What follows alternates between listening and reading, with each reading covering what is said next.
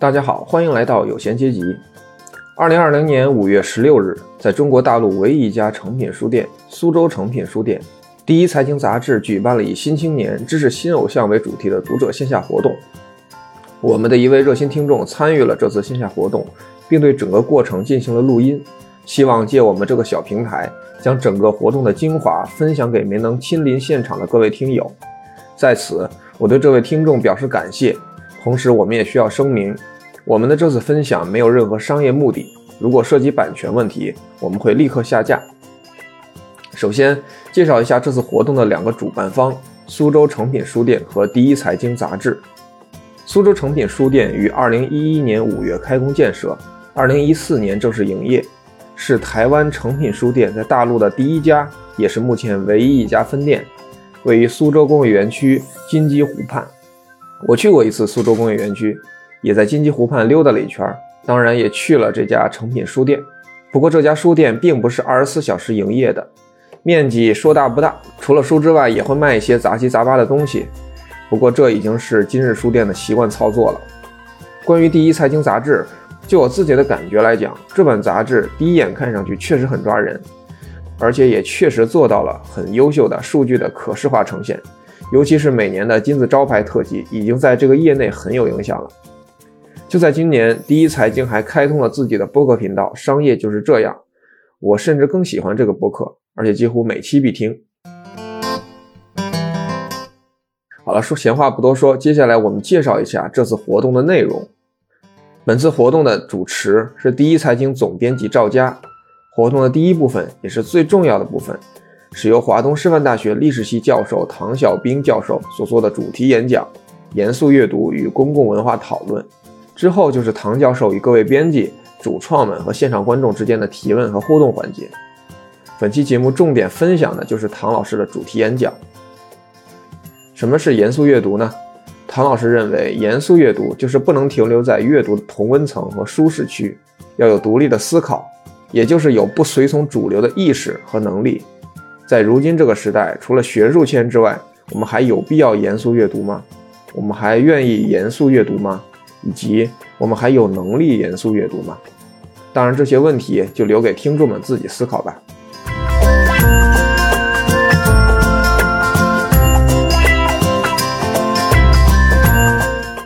另外，我们的这档播客节目磕磕绊绊的也走过了一年的时间，感谢各位听众的支持与包容，我会再接再厉的。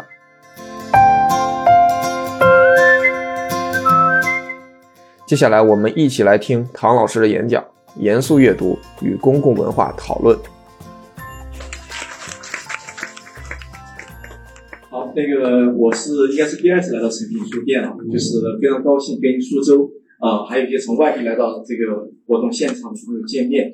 呃，我觉得非常有意思啊，因为今天这个啊，第一财经啊，说坦白的说一句，我之前也没有太多的关注啊，因为呃，作为一个历史学的一个老师，平时对于财经类的媒体。呃，阅读不是太多，呃，但是今天我看了这个五月刊的这样一个新青年这个呃关于新偶像的这样一个知识传播这样一个主题，我觉得也挺有意思。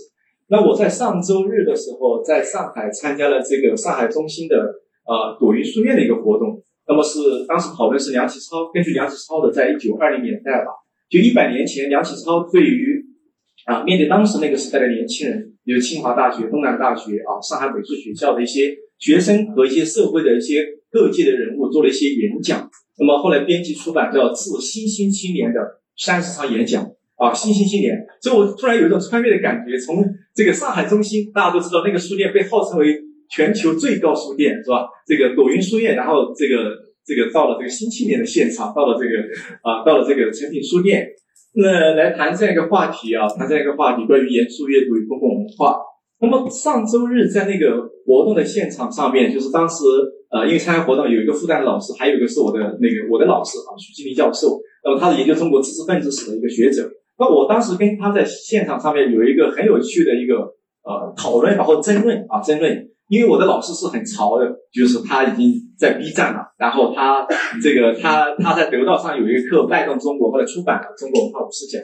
那我是一个有点这个呃入于这个时代的人，就是感觉就是我我就刘琦老师也是我的老师啊，就是他原来是我们历史系的教授是吧？给我们上过课，也是反正亦师亦友嘛，后来成为同事等等是吧？那刘琦老师上了奇葩说，然后徐老师上了 B 站是吧？然后他们俩都是得到的这个讲师，然后这个输出版，然后我我好像就有点一直有点这个，所以当时在这个在这个活动现场，我们就围绕这个呃围绕这个严肃阅读，就说呃我的老师说。这个时代，小兵啊，你不要再老是讲严肃阅读了啊！因为我去年出版了一本书，呃，书架上的近代中国一个人的阅读史。那么这本书的这个呃序言啊，本来是请了一个著名的作家写的啊，因为某种原因，这个序言被拿掉了，然后就变成我自己的一一篇文章，就有抵抗感的阅读才是严肃阅读。那么这是当年这个大概是多年前，《新京报》书评周刊他们当时做世界阅读日啊，约我写篇文章，一个朋友，然后我就我我当时写的这样文章。然后这个，然后我的老师就说，这个时代都是一个短视频的时代。他认为啊，是一个呃呃碎片化、快乐阅读的时代。就很多的知识，你必须转化成为一种让年轻一代人能够用一种非常愉悦的方式能够接受的方式，他们才会呃才会慢慢的由，比如说他有个讲有有个有个预设，可能从快乐阅读慢慢进入这个所严肃阅读。那如果一开始讲严肃阅读，那可能把很多都吓跑了。是吧？我我每天这个九九六也好，零零七也好，是吧？我每天活得这么累，是吧？我的学生，比如我在华东师范大学学生，呃，周三的时候刚跟他们开了一个呃一个讨论嘛，就是一个沙龙一样的，就是请了这个啊二十五年前读啊在我们学校历史读本科的这个呃那那那两届的学生，跟现在零零零零级啊二零级和一九级的同学一个对话，那很普遍的感觉到就是一九级和零二零级的同学普遍的非常的啊焦虑啊非常焦虑。呃，为升学，为不是为这个保研，为评优，为各种人生的规划，是吧？他们觉得好像他们讲了一个词，以前我也不太了解，叫容错率啊。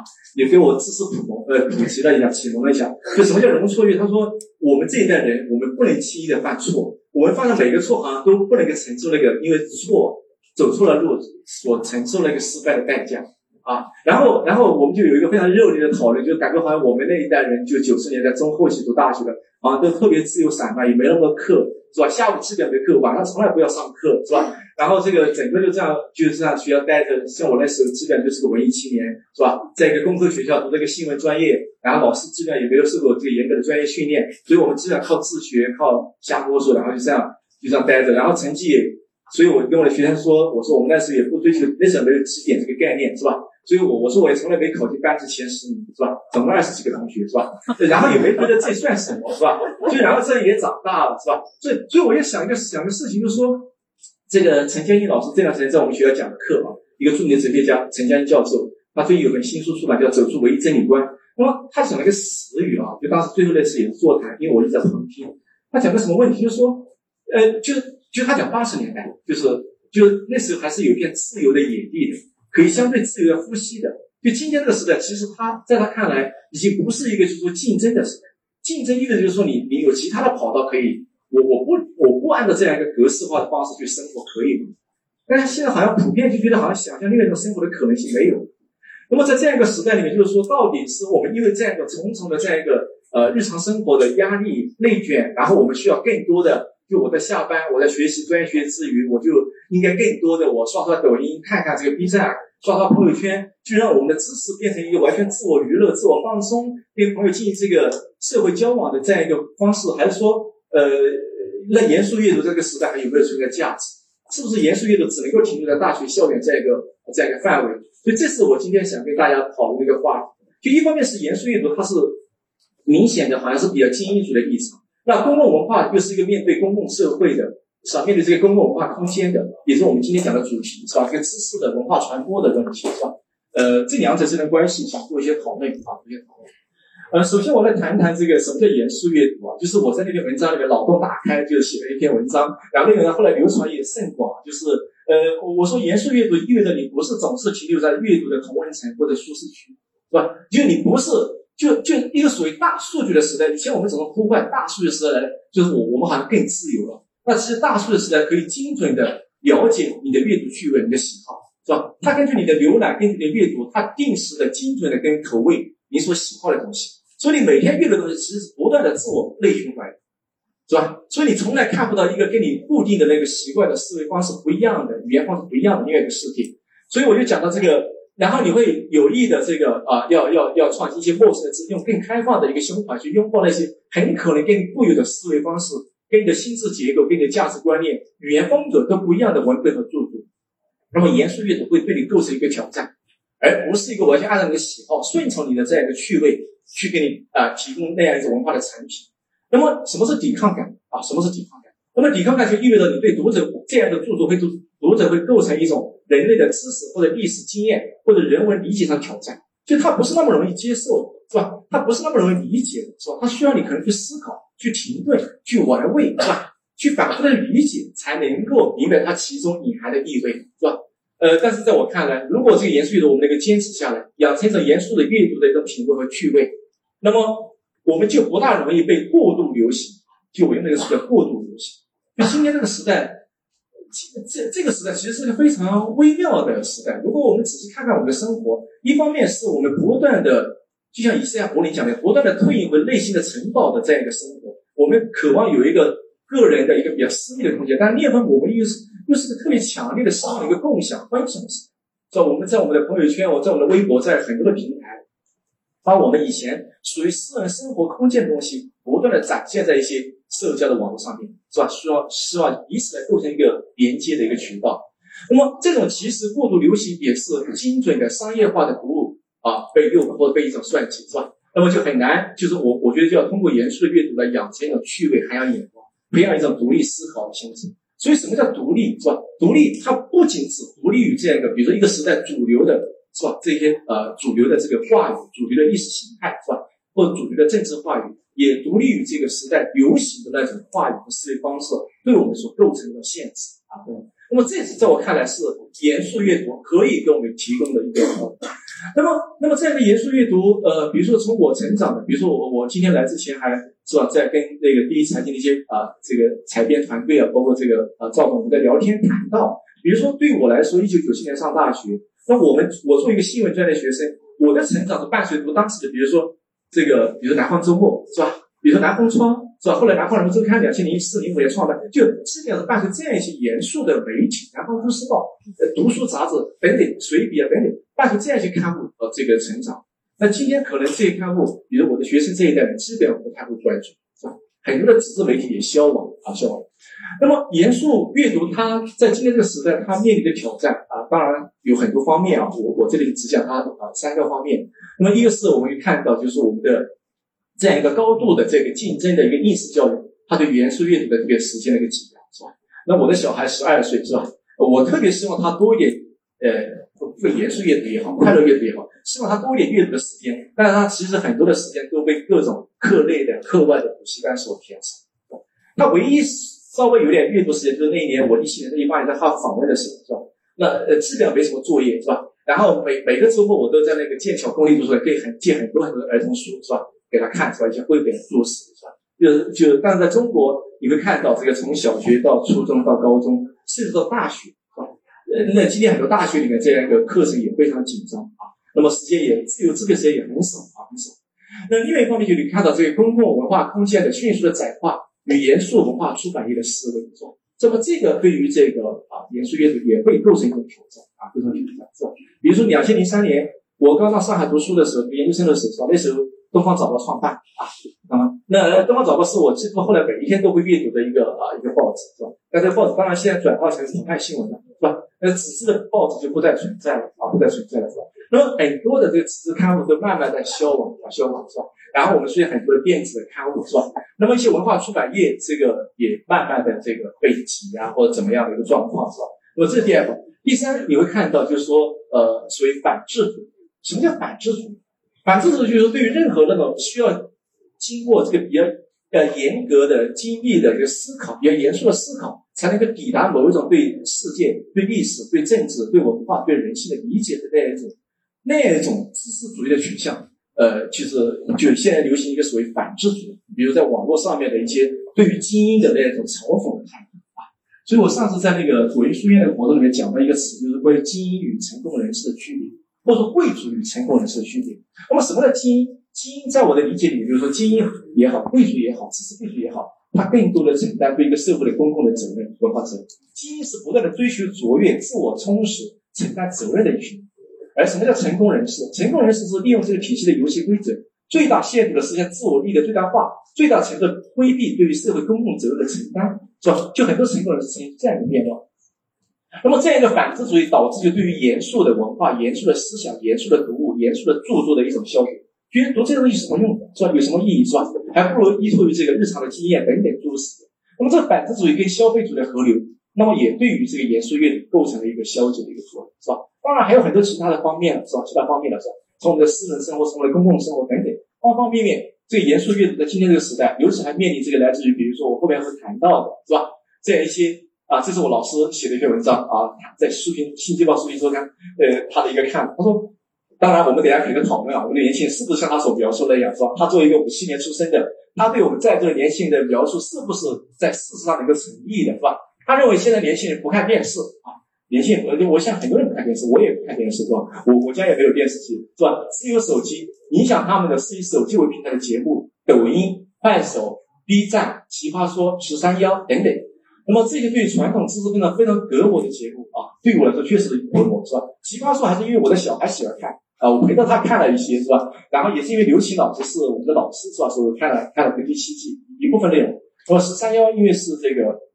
呃呃，这个许志远也也是个朋友嘛，是吧？他主这个节目，所以有时候会看一点点，也也不太多。那么，那么徐老师认为，我们与他们无论从知识形态还是从内心的关怀来说，完全是两代人。那有时候甚至是三代人啊，三代人。那么爷爷与孙子的这个隔阂，虽然你可以不喜欢，但是你不得不承认，未来是属于他们的。事实上，谁胜谁负，最后还是靠大自然对一代又一代人肉体的讨喜啊。这个当然讲的非常悲观啊，是吧？弥漫着非常这个悲观的一种呃一一种一一种一种情绪一种情调，是吧？就是他大致会认为这样一个啊新式的一个传播的一些呃媒介，是吧？这里面所呈现的这样一些，是吧？这个比如抖音啊，是吧？这个这个当时还是因为有个朋友在抖音上做讲座，我才注册一个一个一个才才看过一次，是吧？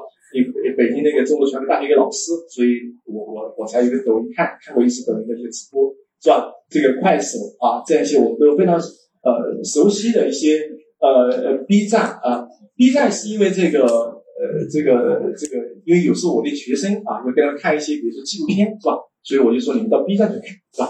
比如说这个上海教练他拍了一个大师系列，是吧？因为我上那个现代中国传媒与知识分子课程，让他看过的陈寅恪、沈从文啊，所以他们上 B 站看啊，B 站看。那后来慢慢也呃有点接触啊，去年有个讲座也是跟清华大学的应星教授和这个南京大学一个老师李立峰老师啊在 B 站上直播的啊直播的。那 B 站现在是可能是呃呃受过良好教育的这个年轻人群体主要活跃的一个场域啊一个空间啊一个空间。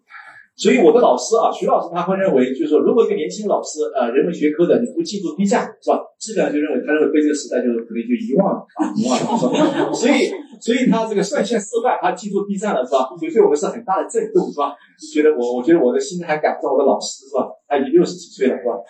好，这是呃爱奇艺，是吧？这个是我们的呃奇葩说了，是吧？奇葩说这个这个大家都非常熟悉的这个这个。呃，刘刘刘琦老师所参加的这个啊，这个奇葩说这个这个活动，呃，这个呃，这个大家很熟悉了，许志远是吧？十三幺八三。好，所以我们看到这个严肃阅读啊，它呃，在我看来，它不仅仅是一个私人的偏好啊，就是我我对严肃阅读的理解啊，就是我觉得一个民族一个文化的一个传承是吧，跟严肃阅读很密切的关系，它关系到一个民族的一个共同体、公共生活的一个构建是吧？我们通过严肃阅读，获得一些关于严肃的公共议题的讨论，是吧？形成彼此间的连接。呃，这个连接可能比那种抽呃呃即时性的那种快餐化的，是吧？那种连接会更加的这个结构会更加的稳固，也关系到一个民族的这个啊历史记忆的一个形塑，是吧？就严肃阅读，比如说大量的这个回忆录、口述史的出版，是吧？比如说我们以前在呃华师大开了一门课，回忆录口述史与二次中国，是吧？我带大家读，比如说呃这个，比如说齐邦媛的这个居留河啊。王鼎钧先生的回忆录啊，比如说这何兆武上学期等等，那读这些历史记忆的一些回忆录、口述史，是能够构建一个民族的历史记忆的，这个是很重要的，是吧？我们进，只有当我们进入一个历史的脉络之中，是吧？就像托克维尔讲的那样，是吧？当过去不再照耀未来的时候，人类的心里就在茫然中游荡，是吧？就当我们对于过去一无所知的时候，是吧？我们好像在抓取一个现在，是吧？但我们抓的越紧，好像越抓不住，是吧？我们就越就就是我在那个。在那个书的那个序言里面讲，严肃阅读讲过，就是我的，就是我我们不断的在手指靠手指的滑动在寻取信息，第一时间发布信息，但其实我们越刷手机，好像越焦虑，是吧？并没有获得一种就通过阅读来获取一种内在的一种心灵、心智、生命的一种扩展，是吧？心量生命的一个扩展的一个啊一个一个一个结果啊一个结果啊，包括心灵生命的滋养，我觉得跟严肃阅读有很密切的关系。那么对于严肃阅读的抵制和消解，往往就会导向一种温吞吞的懒洋洋的公共文化啊，在我看。是吧？就这样一种并不是特别理想的公共文化。那么这种文化往往依赖于个人的低幼化、短平快速的阅读和不加思索的稳定，是吧？就是后者所构建的往往是私人的领域、消费主义、公共领域权威主义的那个结合。这话当然讲的很重，是吧？但后来也没有删减，还还放保留在里面，是吧？我也觉得很意外。那，呃，所以我我我就会认为，就是说，互联网的阅读跟传统的文本阅读，它最大的区别是什么？前者往往对严肃阅读有一种天然的敌意，就他认为，比如说。说以前一些东方早报的记者后来在澎湃新闻就说，现在年轻人一篇文章最好不要超过一千二百字或者一千五百字，是吧？再超过一点点就没有耐心了，是吧？那那那那那就不断的就是说，我我们讲一个时代的媒体也好，一个时代的知识人群也好，知识分子也好，是吧？学者也好，跟年轻人到底怎么样相处？呃，这是一个特别考验我们的一个问题，是吧？今天这个时代，是吧？呃呃，那比如像刘擎老师，他上了奇葩说，他通过这个方式，是吧？被很多人所认知，是吧？这也是一种方式。哦，那有些人他可能觉得就是说他就是一个纯粹的学者是吧？他的著作在那里是吧？那那你你读与不读，他都在那里，他就构成了存在。你也许今天不读，那很多年之后会有人去阅读。它真正是有内在的文化和思想学术价值，是吧？嗯，所以阅读的今天就变成一种呃文化的竞赛，变成一种文化的消费、文化的景观，是吧？往往是展示谁能够第一时间在朋友圈转发资讯和文章，以及转发的数量和流量。那么这往往是变成一种被炫耀和这个炫耀性和这个攀比所左右的。而我之所以啊想告诉人们我喜欢的书，其实想告诉人们，阅读是可以让人回归一种自然的灵性和深度的情操。这个我想我们只要读下这个，比如说美国那个作家梭罗是吧？梭罗的传记是吧？比写瓦尔登湖，就你会看到他从哈佛毕业以后，一八四三年到四五年在瓦尔登湖旁边自住一个小木屋，在里做大量的博览群书写作是吧？就这种愉快是吧？呃，可能是呃，今天我们很难想象啊，难以想象的是吧？能够获得一种自然的灵性，他对于那个自然的生活的一种体会观察，是吧？那么那种那种具有强烈的消费主义性质的阅读，往往是在这个将阅读者推向一个他追求目标的一个反应啊，这这我看。好，我们来看看这个严肃阅读这个对于一个人的知识结构的一个构建，是吧？就是。就是就是，有时候我经常跟我的学生讲，就是说你的大学的阅读的趣味，去决定了你的一生的阅读的一个那个那个那个那个那个范围和半斤之所在，是吧？你的趣味如果没上去，你可能永远停留这个趣味，是吧？你趣味上去了，然后你读一些相对比较呃幼稚的或者完全是呃心灵鸡汤的东西，你就会有一种判断力。是吧，这个判断力如果没有养成，你可能就如果在在学习阶段没有养成，可能就以后除非是很偶然的机会，比如说你正好读了第一财经周刊是吧？这一期是吧？然后这个是吧？然后这个突然觉得哦，其实有很多严肃的学者我们没有接触到，但其实他们的他们的思想学问、他们的思考跟我们的日常生命是有紧密的关联。那我们以前可能觉得他们是象牙塔里面的，他们跟我们的生活完全是八竿子打不着的。然后你突然发现这个世界没有人，没有一个人是个孤岛，是吧？任何的生命是吧？看你找了一个怎样的渠道和通道，是彼此可以构成一个连接的。这个阿伦特反复所谈到的是吧？这样一个属于共同世界的存在是非常重要的，让我们彼此生命能够彼此照亮、彼此滋养，是吧？彼此滋养，是吧？那这样一个严肃阅读，在我看来，就是说它能够构成你的一个，比如说你对某一个类别的问题感兴趣，比如历史和政治、消费主义，是吧？等等，呃，某一个话题感兴趣，你就会形成一个所谓核心的知识啊，周围的知识。然后这样一个消遣性的阅读跟创造性阅读之间关系，你会看到，这里我引用了这个何兆武先生的一段话啊，写的很有意思啊。何先生是是吧，清华大学退休的教授了，是吧？他是很著名的一个学者，也是翻译家啊，翻译了关于康德、关于读书的一些著作啊。他当年在西南联大读了三个呃不同的专业，是吧？历史，对吧？文学，是吧？哲学等等。嗯，他说读书那上一季是很好的一本口述史啊，一个小册子，三年书店出版。嗯。他读书不一定非要有个目的，而且最好是没有任何目的。读书本身就是目的。就我经常跟我的学生讲这样一个东西，但他们觉得怎么可能呢？是吧？我读的每一本书都想，比如说当我在做一个考题的时候，做一篇课程论文的时候，是吧？一个提升，是吧？怎么可以没有没有没有任何目的？呃，读书本身带来内心的满足，就好比一次精神上的漫游，在别人看来游山玩水跑了一天，什么价值也没有。但对于我来说，过程本身就是最大的价值，那是不能用功利标准来衡量的。那这个何兆武先生所代表的，就当时一九四十年代是吧？一边跑警报，一边在昆原来的昆明泡茶馆是吧？用那个细灯那个微弱灯光看书是吧？去蹭那个是吧？蹭那个光是吧？因为教室的体没有电了或什么样的是吧？然后一边读书，然后这个杨振宁啊那些都是那个时代的，包括汪曾祺这些作家都是那年代出来的。那么这样一些人是吧？他们在那个时代里面，比如说我现在有另外一段话是吧？你们上去有体会是吧？他讲的所谓幸福是吧？就他和他的同代人在那个时代有一种，反而有一种幸福感，因为对未来有一种希望感，是吧？一边跑警报是吧？战火连天是吧？条件非常简陋，但是他们在那个时代里面，这就像国史大纲是吧？前面的国大纲那个导言所写的，就那个时代的，反而这个年轻人有一种朝气蓬勃的，是吧？包括我一个朋友是吧？这个最近刚出了一本书啊，我我觉得特别值得推荐给在座的朋友，就是说从者。在公路、驿站和河流寻找时代年代，他就沿着当年一九三七、三八年这个是这个北大、清华和南开搬到长沙，组建长沙临时大学。后来因为炮火纷飞，然后又从湖南的西部到贵州到云南，他重走了这个路程，花了大概四五十天吧，是吧？然后用了三年时间写了一本书，是吧？把历史写作和语言结合起来。那么这些书你会看到，然后通过他所重构的当时那个历史的进化，你发现就是那样一种。那样一种年轻人在面对那个时代，充满就今天我们的年轻人同样是面临一个充满巨大的不确定感的一个时代，把这个时代迅速的重新在变动。那么那个时代同样是如此，是吧？那还有战争，还有日常生命的一个危险，是吧？但你会看到那个时代的年轻，他在面对那个时代的时候，他所展现出的一种精神面貌和一种心智的一个状况啊，就特别值得我们去啊。那另外。当然，我们看到于先生啊，于应时先生是当然是最著名的华人历史学家，斯坦大学退休教授。他写过一段话，跟何兆武先生完全不太一样。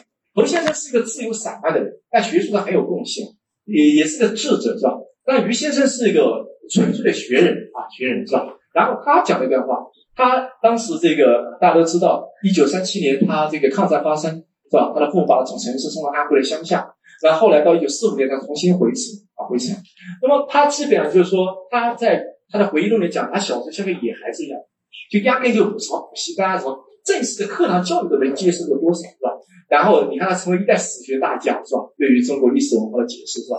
那么后来这个后来到香港跟前夫读书，在新亚书院，是吧？后来到了这个哈佛大学去做哈佛燕京访问学者，后来转成博士班的学生啊。他有段话讲的阅读，是吧？他说一九五五年啊，他到了哈佛，到一九六二年。他说：“我一共有六年半的时间在哈佛大学安心的读书。第一年我是访问学者，是吧？以后的五年半是博士班研究生。那这是他一生中唯一接受严格的学术纪律的。因为对于钱穆先生来说，他的教学方式中国传统意义就有来学而不往教也。你学生有什么问题问我，小扣则小名，大扣则大名。你问的问题比较大，是吧？我就给你回答比较多；问的问题比较小，就就基本上是这样一种教学的方式，一个书院制。”那么，对于美国的学术训练来说，它更多的是一个非常严格的一个按照一个学术的一个规范来进行训练。比如说第二外语啊，要读一百五十本书，准备博士大考等等，是吧？呃，写样章出来等等，一套严格的学术训练方式。所以，于先生认为，是吧？这一段训练纠正他以前十八年，从九三七年的一个读书开始，到九五年自由散漫、随心所至的读书的作风。他说，依照他前十八年作风，纵然能够博览群书，最后终然免不了泛滥无的大毛病。在知识上是不可能有实实在在的创作，这话当然讲的有点绝对了，是吧？有些人可能为了强调后面的学术训练的重要，是吧？那跟随前部肯定也会有知识创作的，是吧？尽管我今天仍然所知甚少，但我至少真正认识到学问的标准是，就取法乎上，得乎其中，是吧？你知道何为真正的学术，何为伪学术？什么是真正的文化？什么是伪文化？是吧？你知道要有这样的判断，才知道什么是真正的知识，因为这个。这个时代很多假知识是吧？以知识的面目出现，自我包装是吧？它构成一个巨大的一个一个一个场域是吧？一个迷雾是吧？对于很多人构成一个诱惑是吧？他以为就是说这个呃听听这些东西，然后就掌握知识了是吧？那知识本身的获取可能经过一个很严格的呃是吧？一个非常艰难的历程才能够获取啊获取。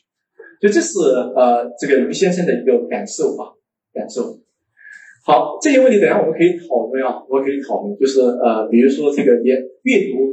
有没有等级高低之分，是吧？就一个在一个在读第一财经周刊的，和一个在读这个，比如说西民周刊，或者说这个南方周末的，或者读一个比如苏州本地的报纸的，是吧？或者读一个这个娱乐休闲的这个报刊的，是吧？这个有有一个等级区分嘛，是吧？呃，阅读的媒介跟阅读的品质是相关正相关的，就是如果你接触的是一个电子的媒介，是不是就意味着你的呃品味就相对比较低，是吧？如果你只是接触，比如说 B 站。抖音、快手是吧？是不是意味着你没有办法进入一个严肃的一个思想文化世界？你只能接触一些相对比较短平快的东西是吧？那么这两者之间到底构成一个怎样的关系是吧？那么当这些严肃的读物，比如说像刘琦老师是吧这样一个奇葩说，呃呃，或者像呃得到是吧，把一些严肃的呃内容、思想的学术内容，呃，就是我们徐老师经常讲的叫降维，要降低一个维度，让普通大众能够理解。那会导致这个知识本身的一个一个一个一个包含的一个内涵的流失吗？是吧？还是说其实会让更多的读者因为这样一个方式更加对一些啊知识的学术产生兴趣，有进一步探索的一个兴趣，是吧？那么小众阅读与大众阅读的一个关系，是吧？就流行化的阅读，是吧？就我们的阅读怎么样确定我们的阅读的一个品味、阅读的一个题材，是吧？我们是根据这个各大书店的排行榜，是吧？各个杂志、报纸每年搞的排行榜，是吧？呃，来来选择我们读书吗？还是说我们？是吧？我我们怎么样？包括我们怎么样给我们的孩子选择读书，是吧？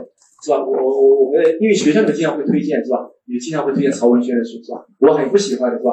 但是因为然后我是表达，因为表达一个鄙夷的态度，然后我的孩子说：“那爸爸你怎么可以跟我的老师？就是我的老师推荐肯定是好的。”然后你他每次好像只要是这个人书，你就有点那个，就是那个表情就有点那个，就是他也很敏，他很敏感，是吧？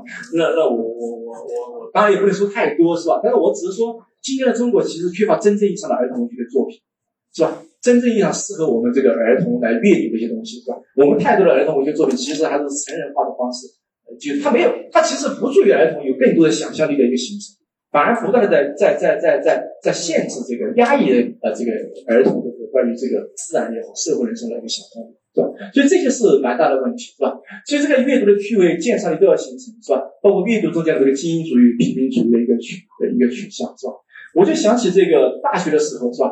有一次是吧？我们上课英语课，课间大家传阅一本书啊，就是这书就做的是就是《失乐园》那本书是吧？然后这个，然后有些同学觉得就觉得你你怎么可以读这个书啊是吧？就就就是你会看出就是说我们对于报纸对杂志的阅读这样一个平民主义和精英主义的一个一个问题。好，我们来看看这个啊这个。这个关于心智生命如何来啊自我养成的一个问题，是吧？我们都希望我们能够在今天这样一个呃特别充满变动感、呃不确定感的时代里面，是吧？让我们的内心有一种静定感来面对这个时代，是吧？就能够达到一种丰子恺所说的这个不困于心、不乱于情，是吧？不念过往、不惧将来的一种状态，是吧？同时又是热爱生命的，又是肯定生命的，同时又不是每天坏在坏事，在一种焦虑不安这种惶惶这个。不可终日度过了，是吧？那么这种严肃阅读，它所滋养的心智生命，它就会有一种啊意味深长的作用。呃，这是阿伦特这个在过去未来之间呢有一句话说，一个真正的人文主义者，是吧？就对人的历史和文化感兴趣的人，是吧？有有价值追求的人，他知道如何在古往今来的人事和思想中来选择他的有伴，是吧？就是你要找到这样一个历史的脉络，是吧？进入这样一个学术的传统、文化的传统，知道你这哪一东西是真正有价值。对人的思想、心灵、生命是有推进的，是吧？然后你要那个寻找到，是吧？所以这样一个心智生命，我觉得在我看来，包含这样一些维度，比如说理性的维度，是吧？就是康德所讲的，是吧？什么是理性？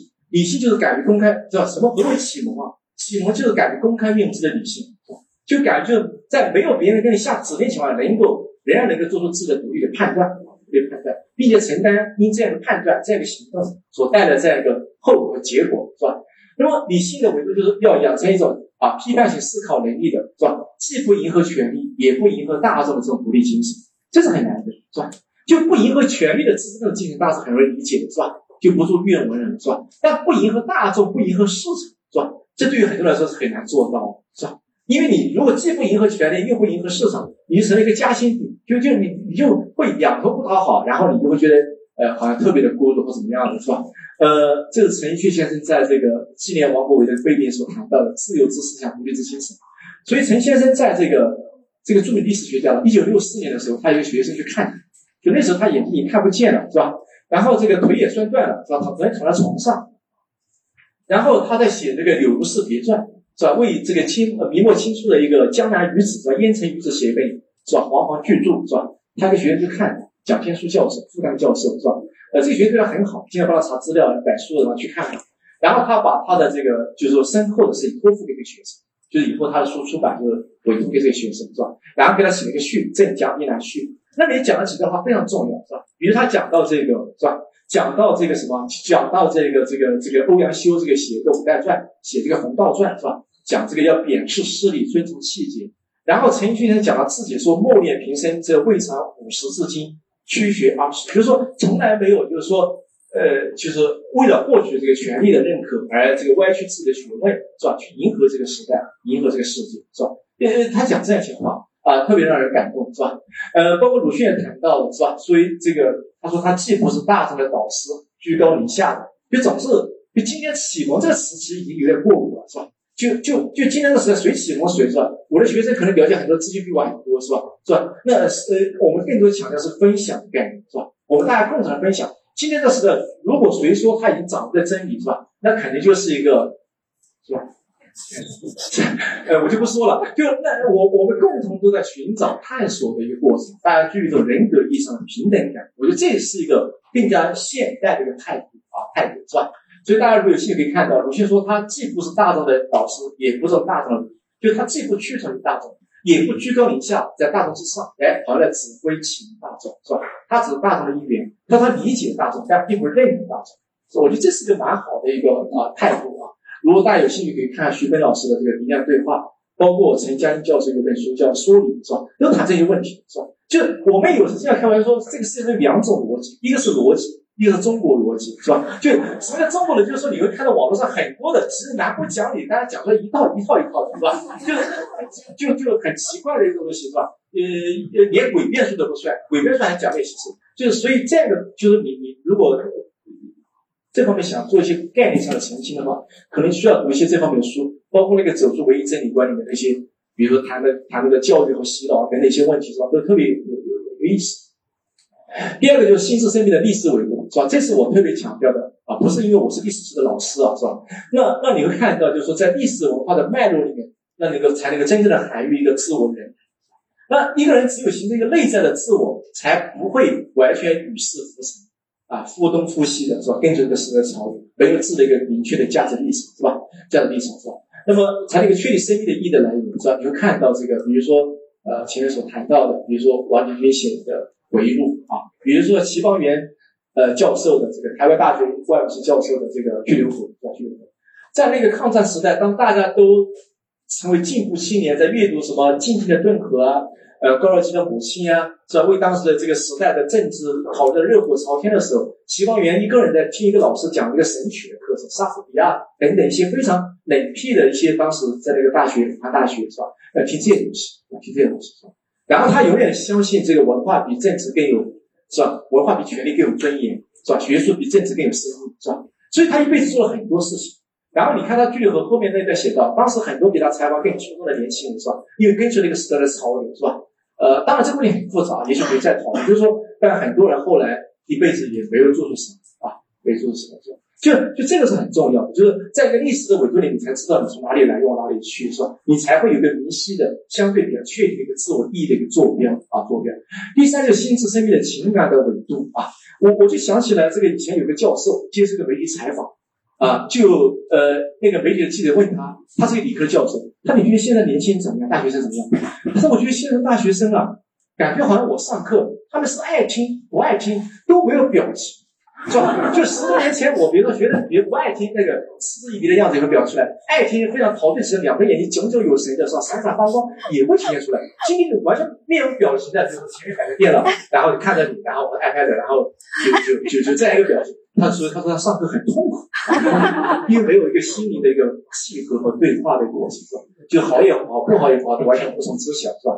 呃，那所以我说这个这样一个情感这样一个维度是跟。啊，严肃阅读跟这样阅读非常重要的。当然了，所以我有时候也为他们辩护，说现在的年轻这一代人从小上补习班，在学校里上课，课外上补习班，周末也上补习班，他训练表情的机会都没有，是吧？所以，我们作为大学老师也不能苛求，是吧？哎，是吧？不是他们的责任。所以，这么古典的人文主义情感何以可能，是吧？我们怎么样？我们怎么样理解？比如说，西方园这里面所写的，他跟张大辉的爱情，是吧？是吧？他跟张大飞之间的感情是吧？就那样一个呃，这个开战斗机的这样，后来死在洛阳的这个这个呃开封的上空的这样一个人是吧？他从年轻少女时代就特别崇拜的一个大哥一样的人物是吧？就他们那种感情是吧？就是就是今天很多的情感都被被这个时代就是说这个一些很多的东西所消解掉，是吧？我们特别强烈的感觉到一种孤独，但同时我们特别又特别畏切付出一种真真诚的感情，是吧？怕得不到回报。怕被伤害是吧？被伤害是吧？所以这些方面我们都可以看到啊，包括这个呃学校老师的半生为人是吧？包括蓝灯者等等是吧？这里有很多的一些内容，我们都可以啊去体会啊去体会。所以你会看到这个啊啊这些书好像在神秘书店里都有，我刚看到了是吧？呃呃，阅读与公共文化知识构建的构建是吧？你会看到整个二十世纪的回忆录啊，比如王师大叔的这些书是吧？哎，这也好，或者菲斯往事也好等等，呃，这些书被进入的头脑也好啊，这个我们都可以关注是吧？我们对于二十世纪的这个历史要多一些了解，是吧？我们才能更好的体会，是吧？这个历史怎么走过来，是吧？怎么走过来，是吧？历史它并不是说翻过去不会翻回来，是吧？就有一句俗语叫“太阳底下无新事”，这就是历史学习为什么它之所以重要，是吧？它不是说完全是过去的东西，关于人类生命的这个精神生命的东西，是吧？人类行为、政治事件，很多东西它只是说，是吧？这个新瓶装旧酒，是吧？它变成法子重新上来了已，是吧？所以我们对历史的学习和体悟就变得特别的重要。那另外一方面，你会看到这个是吧？就我们怎么样理解是吧？我们可能有些在座的朋友是学生，或者呃呃有有些专业的兴趣是吧？那么专业阅读跟业余阅读之间关系是吧？他们之间是一个不是个抵触的关系是吧？你对于业业余的阅读，你的一个更加博雅的知识框架，其实是有助于你在一个专业领域做的更好，是吧？你对一个专业领域里面，比如说你你养成一个专业阅读和思考的习惯，也是有助于你对于其他知识的一个呃非常。认真的一个态度的一个攫取和认知的啊，认知的是吧？所以，我我认为前者医治，后者养心，是吧？对的，这是我我提的一个观点，就是说，呃，一个人不是说仅仅发展自己的智力，呃，就是这个徐老师上次在这个我我我我担任班主任，大一的学生啊，四面班一个讲座里做了一个讲座，就讲讲这个如何成为一流大学一流学生，讲智商、情商和智商。第一个智是智慧的智，是吧？就我们大家都知道，可以准确的测量出来的。是吧？你是八十还是一百二还是两百，是吧？但很少人会拿两百，是吧？那第第二个情商，我们都知道，一个社会沟通人际感受的这样这样。第三个智商，就志气的志啊，励志的志，是吧？就一个人有没有一种坚韧不拔的一种毅力、意志力，是吧？这种志是吧？这些东西很重要。那么跟你的这样一个啊阅读都有密切的关联啊，一些关联。所以我们会看到这样一种有抵抗的阅读，就是说，呃，就为什么会有抵抗感？他可能对于新的一个知识领域。是吧？不熟悉，然后这样一个思维和话语方式，是吧？跟他平常所接触的不一样，是吧？所以构成一个不舒服的感觉。那么有一些可能被遮蔽的或选择性遗忘的人类的混乱，甚至惨烈的历史记忆和历史真实的个人所形成的压力，是吧？就不愿意生活在真实中，因为你，你有时你面对阅读，比如关于二次中国的历史的记忆的一些回忆录、口述史一些作品，是吧？那会面对非常，是吧？非常惨烈的一些东西，是吧？呃，比如杨轩、白雪等等，是吧？这个很多的一些一些一些著作，是吧？呃，对于比如说像寻找家人，是吧？高尔泰有很多关于人类历史的惨痛的经验记忆，是吧？那跟你当下的生活构成一个强烈的反抗和对照。呃，有些人可能不太愿意面对这个东西，是吧？所以生活在真实中是很艰难啊，艰难的。呃，更多人愿意生活在别处，是吧？就把想象有一个诗和是吧，充满诗意的远方，是吧？然后用那样的生活，用那样的想象。来对当下的生活构成一种慰藉啊，构成一种对冲啊，这种对冲。呃，这是我们可以啊注意的一些呃话题。呃，这个我看一下就可以了啊。这个这个是王立军先生在他啊，当时我在纽约拜访他的这个合影是吧？呃，因为我在一篇呃论文这里谈到他这本书啊，《观想读录》啊，就是他在一九九五年的时候，九六年写这本书，他买了五百本书，其中有一百本跟内战有关，一九四五到一九四九是吧？有四百本是跟他间接相关的。然后他王立军先生每一周花一天时间到这个哥伦比亚大学东方图书馆去查资料，是吧？跟国内很多人通信，是吧？然后这个确定，所以他写这本书《观山图录》这第三次，是吧？是非常有史的价值，非常有独特印记的，也是非常客观，是吧？对我们理解那个历史，是吧？呃，他也在所谈到的一些啊，当年一些为什么左翼文学、左翼文化，他早年其实也是受左翼文学的影响，喜欢读年轻的时候喜欢读这个有矛盾的、鲁迅的，是吧？阿金的一些作品，是吧？那当然，后来因为各种原因，是吧？他呃没有什么一个左翼文学作家，是吧？但他他谈过，说他之所以热爱写作，是比较受到这个沈从文先生影响，因为他没受太多教育，这个中学，是吧？还是流亡的中学的这个这个这个这个教育，是吧？那么呃沈沈从文先生大家都知道，小学毕业是吧？十六十七八岁，然后是部队也干烦了，天天看砍头是吧？然后就跑到北京去了，做一个北漂青年是吧？后来这个就通过个人奋斗、个人原因原因是吧，包括徐志摩啊、郁达夫他们的帮助，后来成为一个作家，所以后来写了《成文自传》啊，《成文自传》，所以他说受他的影响是一个回忆录啊，是回忆录。好，这些问题我们都可以思考的啊，我是提出来并没有答案的，就是我们怎么样理解知识、文化与精神与资讯，是吧？我们我当我们的阅读的时候，当我们通过电子媒介，我们是更多的在抓取资讯，还是说我们希望获得一个成体系的知识？是吧？还是说我们希望这个知识能够转化成我们所理解的某一种文化，然后文化能够汇聚成为某种精神，能够支撑我们的生命，是吧？或者当我们面对困境的时候，当当我们的朋友，是吧？当我的同伴，是吧？当我的家人面对困境的时候，我们能够通过某种方式，能够有效的面对，是吧？那，包括这个面对面的交流和虚拟交流的意图。所以我上上周日在那个活动里讲了一句话，我说我我说对于我来说，也许比如说有一两个朋友在下雪的夜晚，是吧？呃，围炉夜话。呃，那个那个交谈是吧？呃，我觉得可能远远胜过，比如说跟这个成千上万的，好像是你的读者，但其实是因为呃，并没有是吧？我我我讲的是那个明星级的这种学者是吧？那其实呃，人手一本那个书，他并没有真正会去阅读是吧？他也并不会真正的对你构成一个精神的自己是吧？那可能前者所带来这种内在的这种精神的这个长久的愉悦感和一种滋养你生命的那种友谊感是吧？可能更为长久啊，更为长久是吧？那这个东西也是不一样的，是吧？就今天这个时代，我们更多的是通过这个网络的交流，是吧？呃，我们那个时代，我我在想，我们读中学的时候，我们那个叫笔友，是吧？很多杂志会后面有一个笔友信箱，是吧？就写封信，然后这个，因为那是一个没有网络的时代嘛，是吧？然后这个后来慢慢发展成网友，是吧？发展网友，是吧？呃，那这个面对面交流跟虚拟交流之间，他们有什么呃不一样？那么朋友圈构建的知识共同启发？朋友圈能不能构建一个知识共同体，是吧？朋友圈是不是它其实是某种同质化的自我循环，是吧？呃，同质化的自我循环，它甚至跟微博可能都有点不一样，是吧？我们怎么样克服那种舒适区与同温层的呃同质化阅读的诱惑？这里我讲个例子吧。呃，很多年前我我那时候还没有使用微信，是吧？我用微信用的很晚啊，是我的老师做了我的思想工作啊，跟我讲了三四次我在使用微信的。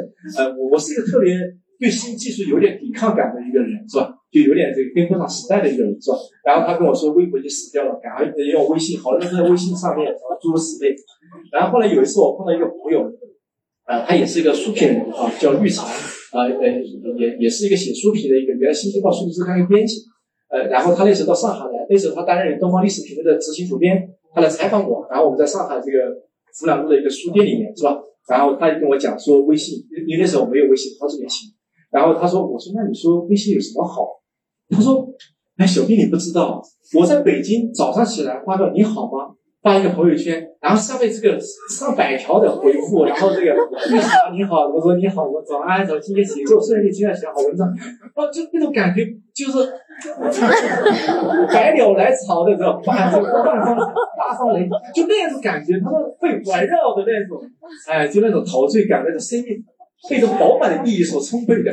那我问他，我说你这个意义能够持续多久啊？”他一般可以吃一天，第二天是不是再来？那我我我在想，就是说这个呃，就是我们讲这个，我我们的生命到底需要怎样一些东西去滋润它，去让它获得一个意义感，是吧？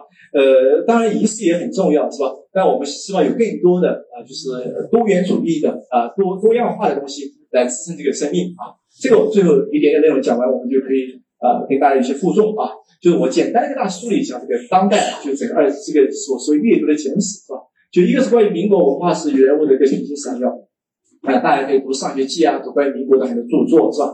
呃，如果个别个别的朋友有兴趣，这个我我原来在三联书店写过一本书《与民国相遇》，是吧？也谈到民国很多知识分子的一些啊一些一些问题，在东方早报的一个专栏。那到了新中国初，呃，就民国的时候，我们的出版业是，尤其上海和苏州这一带，是吧？苏州出了很多伟大的人物，是吧？比如像包天笑。是吧？当年在《时事新报》，呃，比如像这个顾颉刚从苏州走出来，很多了。苏州是人文荟萃的地方，是吧？跟上海的互动也非常密切，是吧？非常密切。那么上海是整个民国时代这个中国的这个出版中心，百分之六七十的出版物都在上海出版的，是吧？就是而且主要集中在上海的福州路，那时候称之为期刊街，是吧？短短的几百米，是吧？集中了上海的《申报》啊、《时事新报》啊，各种报馆是吧？出版社比较集中啊，比较集中，是吧？就那时候上海是一个。是吧？今天我们叫北漂，在民国时叫海漂，是吧？有理想、有梦想年轻人，是吧？想寻找机会、自我成就的人，都要去上海，到上海去啊，是吧？到上海去，不是到北京去，到上海去，因为上海有庞大的文化出版业来来来来来这个滋养这一个这样一个人群，是吧？呃，那个时候出版的书，比如说我们华师大中文系的这个老前辈施志恒先生，是吧？他编那个现代杂志等等，那其实跟那个欧洲的最现代主义文学同步的，是吧？而且那个时候上海很多各种刊物、出版物、报纸都是英文、日文、法文、德文都有，都直接可以出版、可以购买、可以阅读等等啊等等。那么到了一九四九年以后，这个翻译出版很多，比如包括沈从文自己是吧？沈从文先生自己很多书不再能够再版是吧？那么出版就变成一边倒，主要是翻译书的文学，当然里面也有一些好的是吧？啊，比如像《钢铁怎样炼成》的时候，我们中学的时候就经常要读这个书是吧？就总是想着，当我年老的时候，回首往事的时候，我非常为一生碌碌为所以我们我们这一代人就总是活得有点太过于严肃是吧？就怎么觉得这个人的生命怎么？比如你你看手机看。比如我有时候看手机，我稍微看半个小时，我就有点负罪感，超过半个小时完全不能饶恕自己了，是吧？就觉得即使看一篇论文，是吧？看一个什么不是那种搞笑的，是吧？都会觉得啊，这不是真正的阅读啊，不是真正的，是吧？所以到那时候就要一边倒的这个数字文学里面的东西，是吧？那么那个时候有很多地下阅读，是吧？大家有兴趣看灰皮书啊、黄皮书啊，啊，包括北岛编那个七十年代的那个阅读是断化，包括钱理群教授所讲的民间思想冲突的形成等等啊。啊，这些状况啊，就就是这个就就就很奇怪。那个时代没有多少阅读的物可以直接接触到，反而那个时代年轻人有了强烈的渴望，希望去阅读这个，是吧？包括我们华商师大的一些很多的一些呃校友，是吧？他们在那个时代有很多的啊这个地下阅读的经历啊。那么到文革结束以后，这个读书杂志发表这个“读书不禁区”，今天我们可能很难理解，是吧？读书怎么能够有禁区的，是吧？那嗯，但是其实，在整个那个时代，读书有很多禁区，很多书你是不能阅，是吧？你可能只能读白、列、毛或鲁、鲁迅的著作，是吧？很多书可能都被束之高阁，被封存了起来，是吧？可能有些家里有特殊条件，可以偷偷摸摸拿几本读，是吧？呃，一般人接触不到啊，接触不到。所以那个时代很多书，包括我的老师这一辈子讲的，包括刘老他们都会讲到，是吧？很多书，比如传到你家里面，只有一个晚上可以看，是吧？有些人会，比如家里有几个兄弟姐妹，每个人抄起了一张，是轮流抄，是吧？把它抄下来。就很多抄本啊，就那是一个阅读，那是个知识饥荒、精神饥荒的时代，那是也是一个对知识阅读、严肃阅读特别强烈的一种呃渴望的一个时代啊。那么到文革结束以后啊，读书无禁区是吧？八十年这个文化热，这个大家有兴趣可以看那个《八十年访谈录》这本书，两千零六年出版啊，这个三联书店出版是吧？就整个你看到八十年的那一种是吧？我我最近跟那个陈佳音老师这个聊天是吧？他翻译那个海德格尔的这个《存在于时间》。可以可以印刷这个几十万册，是吧？难以想象。今天只有刘琦老师这种上了奇葩说的人，是吧？才可以与时比肩，是吧？比如现在西方思想讲印了五十万册，是吧？一般的学术著作顶多用一两千册到五千册，是吧？有时可能卖不出去，是吧？那那个那那那那一万册就算算很好了，是吧？但是那个时代，是吧？八十年代很多的著作，严肃的哲学的、历史的著作，比如卡西尔的人论呀、海德格尔著作啊、萨特的著作，都印刷量非常大啊，非常大。是吧？呃，大家这个阅读的这个欲望也很强烈，交流的渴望也很强烈，是吧？就那那个时代，是吧？呃，大家读这本书就会有体会啊，就会有体会，是吧？那么到了九十年代以后啊，又重新翻译热潮，是吧？有很多的翻译的著作出版，经济转型，是吧？那个时候就是说这个呃南南巡讲话以后，中国的经济重新走向一个市场一个道路，是吧？所以那个时候的知识分子啊，包括陈思和，包括很多人讨论人文精神，是吧？然后后来讨论自由主义、国学热等等，是吧？那么到两千年前后。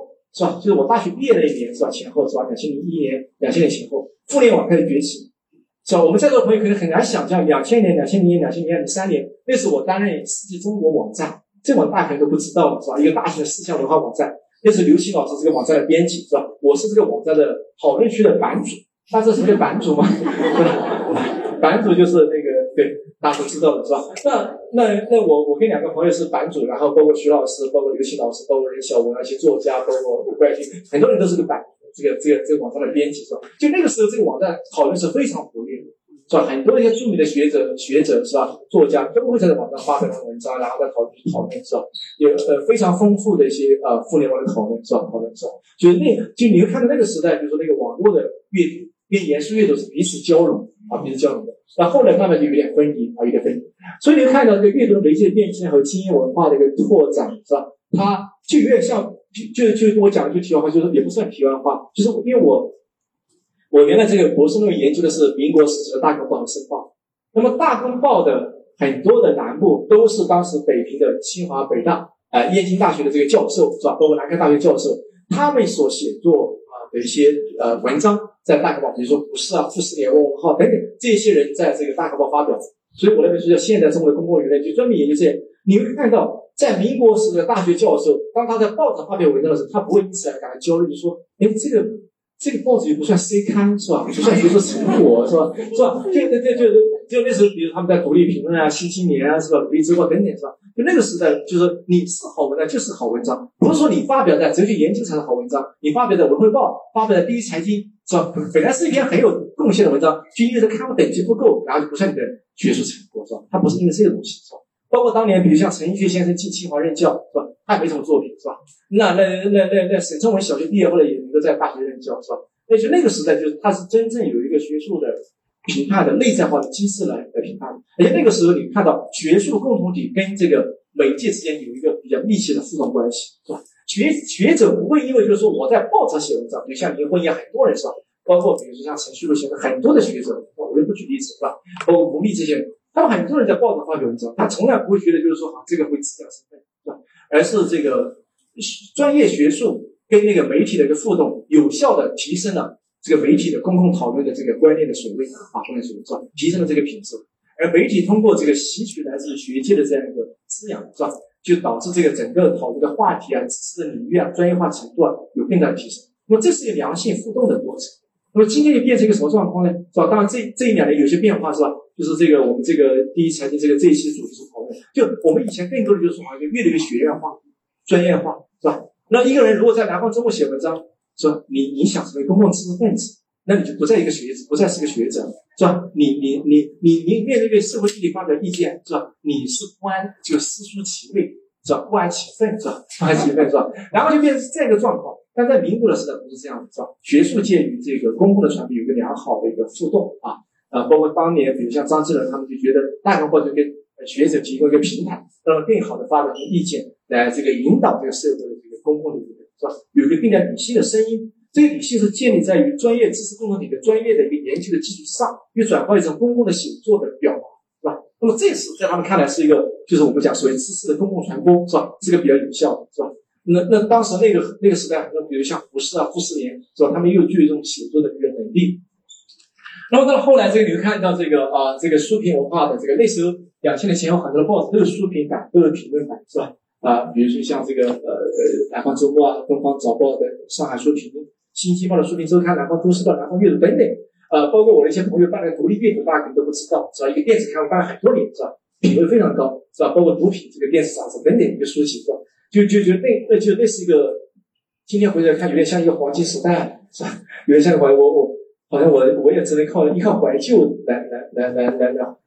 那么到后来就是你看微博啊、微信，是吧？就是那时候非常的热闹，就认为围观可以改变中国，是吧？就是微博出现的时候，是吧？然后开始出现微信，是吧？然后这个呃，这个后来这个微博发生很大的变化，是吧？那么这对于严肃阅读可能会构成一个挤压公共的文化空间慢慢的呃窄化，是吧？那么严肃阅读啊，我我不知道，可能就是有一些变化吧，啊，有些变化。好，我们最后讲完这点，我们就呃差不多了，我们有时间跟大家有些互动啊。呃，这是我引呃阿伦特的一段话，在他的呃一本代表性的著作，就是《人的进化》啊，就是我们哲学系的王一教授翻译的一本书里面一段话。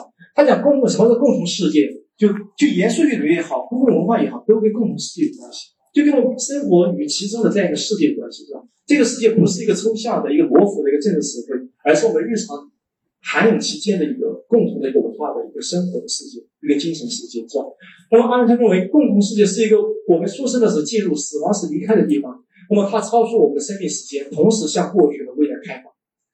它既向未来开放，也向过去开放。它是在我们来之前就在那里，在我们短暂停留之后还继续存在下去的地方。它是我们不仅与我们一起生活的人共同拥有，而且也与我们的前人与后代共同拥有的东西，在共同世界。但是这样一个公共世界，在他看来，只有在公共显现的程度上，才能比一代一代的匆匆过客式的存在。更为长久，就是你个人的思考，尤其对一些公共议题的时候，要能够有一个公共空间得以展现、得以存留，这个世界才能够存在更长久。这是公共领域的公开性，能够历经几百年的时间，把那些人人类想从时间的自然侵蚀下面挽救出来的东西包容下来，并使其熠熠生。那么，这是阿伦特的一个理想，一个文化理想，是吧？他希望是吧？他希望更多人能够拥抱这个共同的世界，是吧？能够在共同世界留下自己的印记，是吧？能够共同彼此构成一个彼此连带、彼此连接的，是吧？一个共同体啊，一个共同体，是吧？那么这些这样一个公共世界，在整个二十世的今天，是吧？它面临来自于大众文化、群众文化、官方商业文化的各种文化的一个侵蚀，是吧？影响，是吧？在这个过程之间形成一个非常密切、复杂的一个互动关系，是吧？呃呃，这些我就不再展开了，是吧？这里看到公共文化，它是一个规范性的自我理解，带有就是什么样的文化才是公共文化，是吧？什么样的文化才是有益的文化，是吧？这是需要我们去思考、去界定的，是吧？它必须要包包纳这个多样性，是吧？多样的多种多样的信念和价值观才能。就公共文化，它是反对唯正观，是吧？它是反对一元化，是吧？一个一个社会之所以我们说它有公共文化，就是它是一个多元并存的一个文化的形态啊形态。那么公共文化是历史演进与多方共识的结果，那么不保证它不会长出拉钩，是吧？就它也会有一些啊不太好的地方，但它是一个自然的一个淘汰的过程，是吧？呃，跟学术文化的一个关系啊，前面已经讲到了，是吧？呃，我们可以去思考，是吧？今天这个互联网的时代，一个理性的、独立的公共舆论。怎么样才能出现，是吧？最近这个是吧？关于这个四十九中的这样一个是吧？就这个事情，我们在网络上面我们看到很多的新，就就这个事情，如果放到二十年前，我们可以第一时间会看到很多严肃媒体的严肃媒体的这种深度报道，是吧？今天我们也可以看很多自媒体各种群魔乱舞的一个是吧？各种各种各种声音是吧？你就看到就是说，如果没有事实的调查是吧？何来对真相了解？没有基于事实的了解，怎么样谈对这个事情的一个解读啊？一个观念的碰撞是吧？那完全建立在一个没有基础的一个平台上面，呃，这是我们可以看到的一个这样一个状况啊状况。